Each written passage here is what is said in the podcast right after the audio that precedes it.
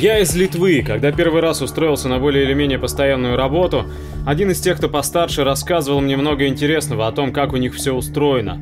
Один из таких моментов связан был с тем, что если в магазине случается какой-то большой недостаток в товаре или что-то вообще неприятное, за это платят все рабочие из магазина, неважно, виноваты они их отдел или нет. Одна история была связана с тем, что случилась беда с грузовиком, который вез товары в наш магазин.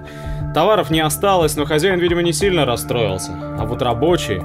Вся сумма утраченного товара была поделена между всеми работниками магазина, и на несколько месяцев каждый получал урезанную зарплату. Причем делалось все официально. Тебе приносят бумажку, ты подписываешь.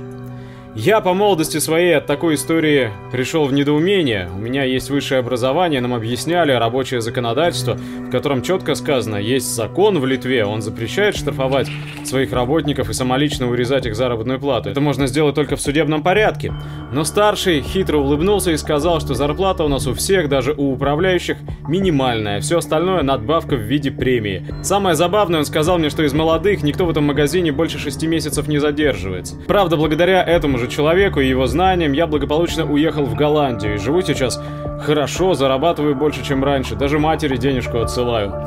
Как-то раньше я сам об этом не задумывался, но когда начал изучать левую идею, смотреть ваши, в том числе ролики, стало невероятно грустно за своих соотечественников. Я выплыл, а они?